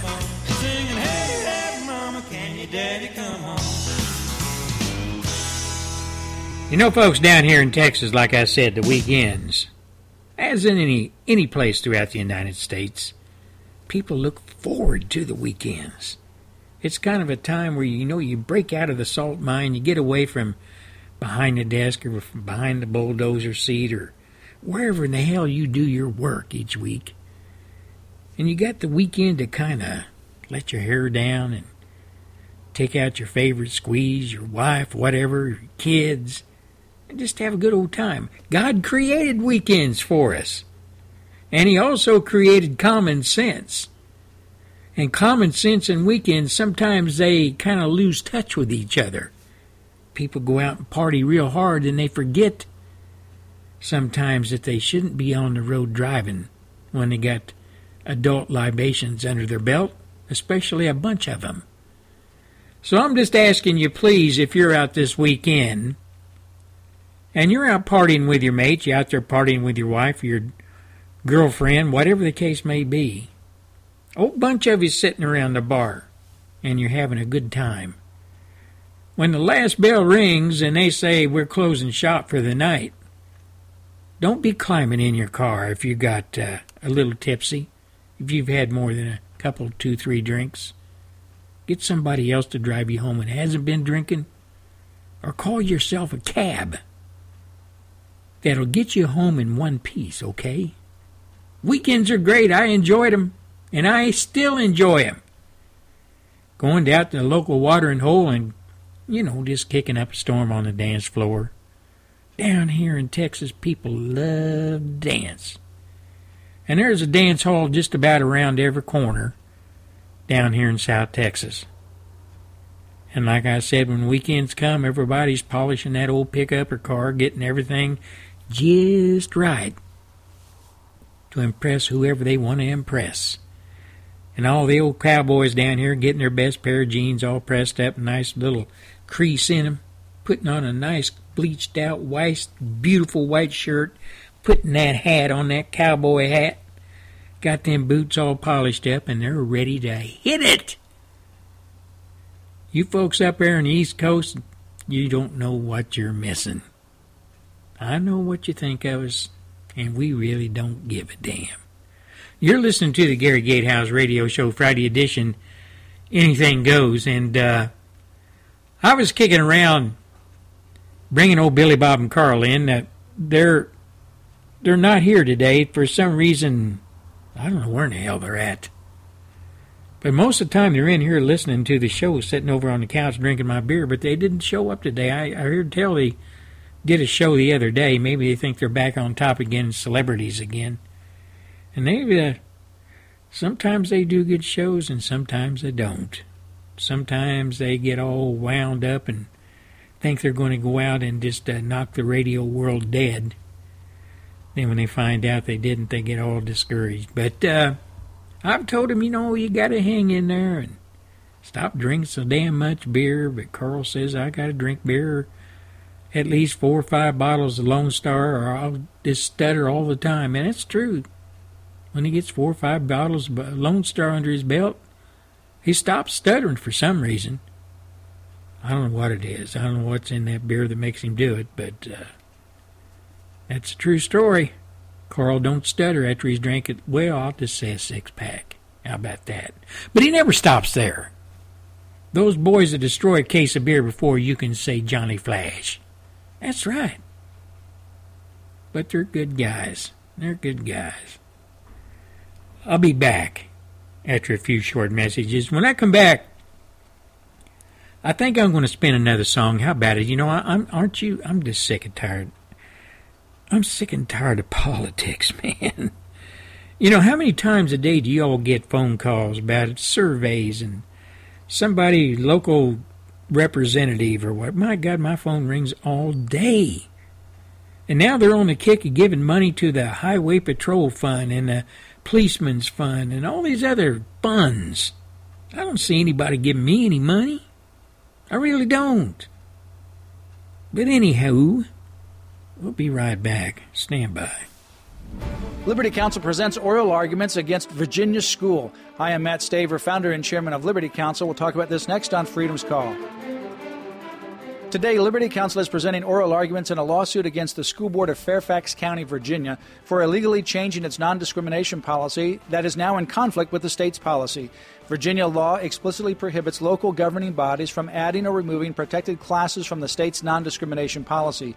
In direct defiance, Fairfax now has added two groups to its policy, including sexual orientation and gender identity.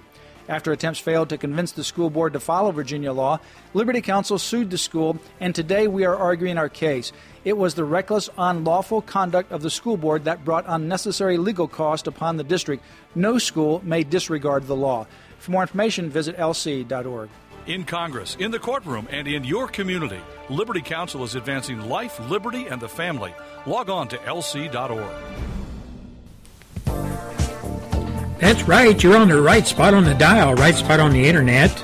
You're listening to the Gary Gatehouse Radio Show, broadcasting Monday through Friday on Freedom in America Radio.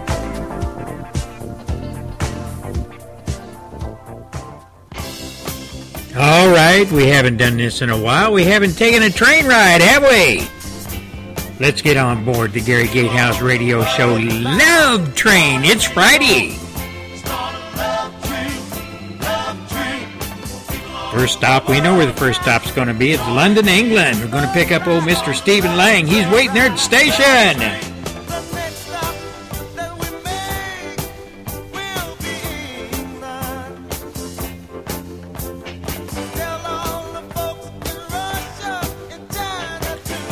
All right, all you folks that's got tickets for the Gary Gatehouse radio show Love Train, get on board, turn right. The club car is about two cars down. They're all down there. They're all down there swilling the beer, drinking the gin and tonics, talking up a storm. Get on down there. Billy Van Horne's down there. Trademark's down there. Scarlet's down there. They're all down there, ladies and gentlemen. Go down there and join the gabbing session, if you will. Love Train, Friday, Gary Gatehouse, getting after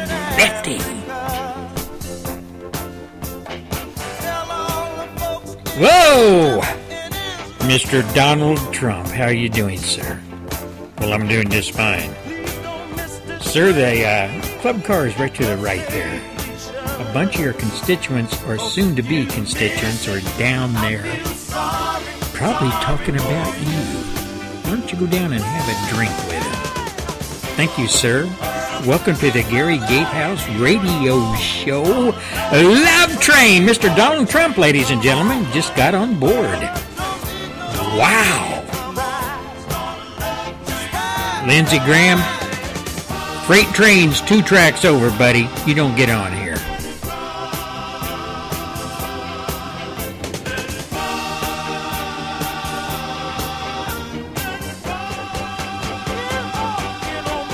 Hey, senor, do I get on this train? Hey, man, you're illegal. You take that train, it's heading south. How about it? Gary Gatehouse Radio Show, Friday edition. Anything goes, getting after Lefty. Love Train. I just left the station. And I tell you what, we got a full house down there in the club room or the club car today. Mr. Donald Trump's down there talking up a storm.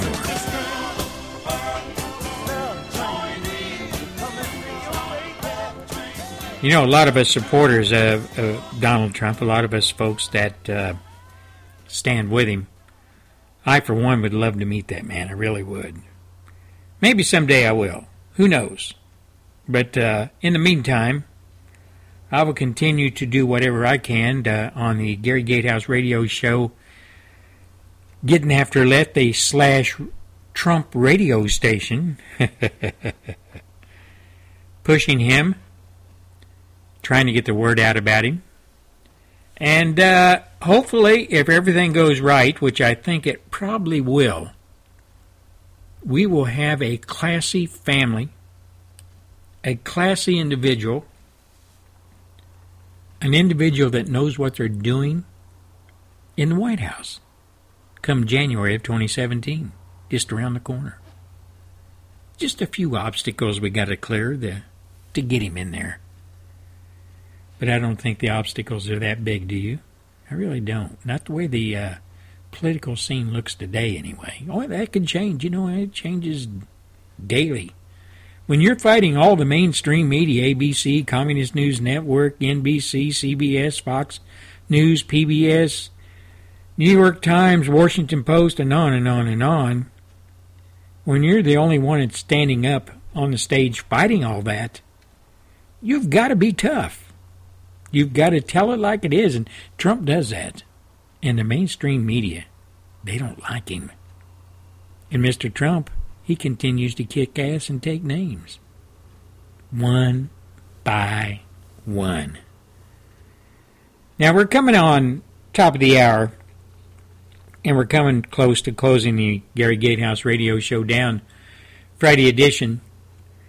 And uh, I've tried to string the show out today to a point where we, we're not into politics. I, that's why I call it Anything Goes Friday. And somewhere down the road, probably in the near, very, very, very near future, if everything is going right, and believe me, everything is going to have to click in place for this this to happen the Gary Gatehouse Show will start a new era in the Gary Gatehouse radio show. We will start doing talk radio with call ins. Now, this is going to happen somewhere down the road. I'm not going to say when because it's going to cost me a little bit more money. I'm like Donald Trump. I I uh, pay for everything.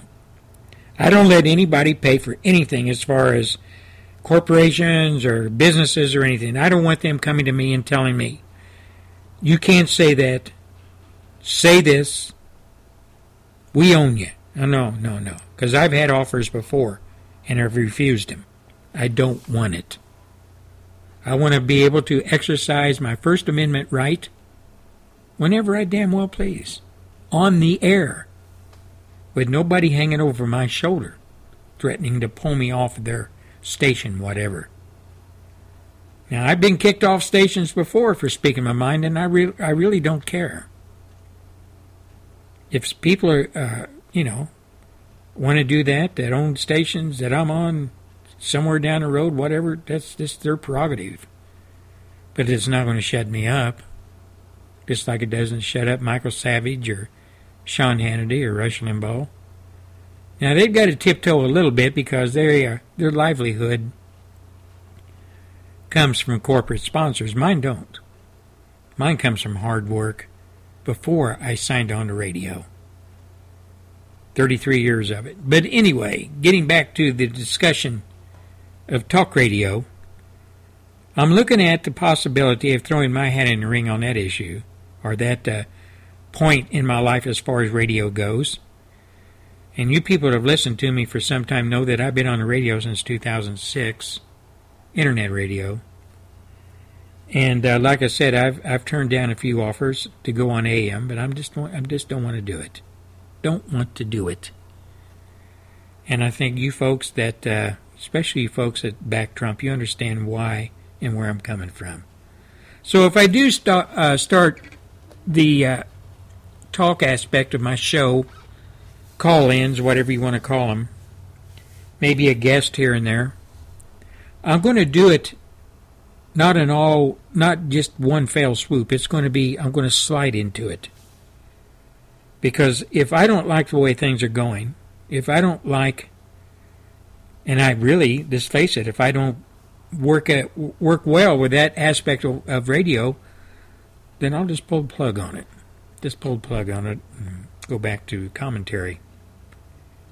I uh, I enjoy commentary. It's it's something that a lot of people shy away from because when push comes to shove, when you're doing commentary and you're sitting in a studio, you're talking at a microphone. Not just talking into, you're looking at it. And you're looking at, I'm looking at three different computer screens. Other than, than that, there's nobody in here. Like I say, Billy Bob and Carl usually are in here, but they're not in here, in here today. It's just me in the studio. So when I'm talking to you out there and making commentary on whatever issue that we bring up and talk about, it's a completely different story than breaking it up into where you have people calling in, guests, and the only break in my commentary is some music, some 30 second spots, uh, advertisements, public service announcements, whatever you want to call them, Phyllis Schlafly report, Liberty Radio report. And anybody that wants to try to talk for two hours, sitting by yourself in front of a microphone, looking at a couple of two, three computer screens, and try to talk in such a way that is going to keep the interest going with your audience, you're welcome to try. You're welcome to try. Now, I had a guy a long time ago tell me, look, you need, Mr. Gatehouse, you need guests on every show. You've got to have guests. And you need call in. You can't just sit there and do commentary. You just can't do it. It's unheard of. You just can't do it. Well, I've done it. I'm doing it. I've had one guest on my show, actually two, since 2006 two. One, I did a series of three interviews with the grandson of Jesse James. And the other one was the head of the Minuteman organization. That was it. And I enjoyed the Jesse James interview, interviews, but the Minuteman interview, I just couldn't get into it. Just could not get into it. And you could tell that. You could tell it. It didn't sound, it, it just didn't please me at all. So, you folks out there listen to the Gary Gatehouse radio show. I get numerous emails from you folks. And they ask me, how do you do that? How, you know, what we're talking about. How do you, how do you sit there and, I don't know, uh, it's just me, I guess. I enjoy talking. I enjoy talking to you all. I, I don't, I can't see your faces. But I know you're out there. And I know you're like me. You love your country. You honor the Constitution. You stand by the laws of the land. You love the military. And you love all the freedoms that people now and in the past have fought for to, to, to give us. We're all from the same cut of cloth on all those issues. We're conservatives, we're patriots, we love America. When the flag is being raised, and the national anthem's being played, I know a lot of you won't admit it, but it puts a chill up your spine, doesn't it? It does mine every time. Every time. And I have buddies that I lost in Vietnam, and when I see the national anthem, hear the national anthem, see the flag, or I hear, hear taps, it puts a huge lump in my throat because I can still see their faces. I'm getting to be an old guy now. The faces I see in my mind's eye, those young guys, those guys are still young. Still young. But they're gone. Never had the opportunity to come back home and see their loved ones or family members go back to work, whatever their, whatever their life call was. So, until Monday, I I would like to wish you all a great weekend, uh, and uh, I wish you would say a prayer for your country, for the military and their families. They sacrifice so much. Not just the guy or the uniform, but their family. If they have children, their children suffer a lot. Their daddy or mommy's away for so many months. You know, when I was away, my first daughter was born not not four weeks, three or four weeks after I arrived on station in in uh, Vietnam. She was a year old when I got home. First time seeing her. My wife and her, they're just as much Vietnam veterans as I am. Troopers. Real troopers. So you're listening to the Gary Gatehouse Radio Show, Friday edition, Getting After Lefty. And I'd like to wish you all a great weekend. Safe weekend. God bless you and God bless your kids. God bless America. This is Gary Gatehouse. Until Monday, good day.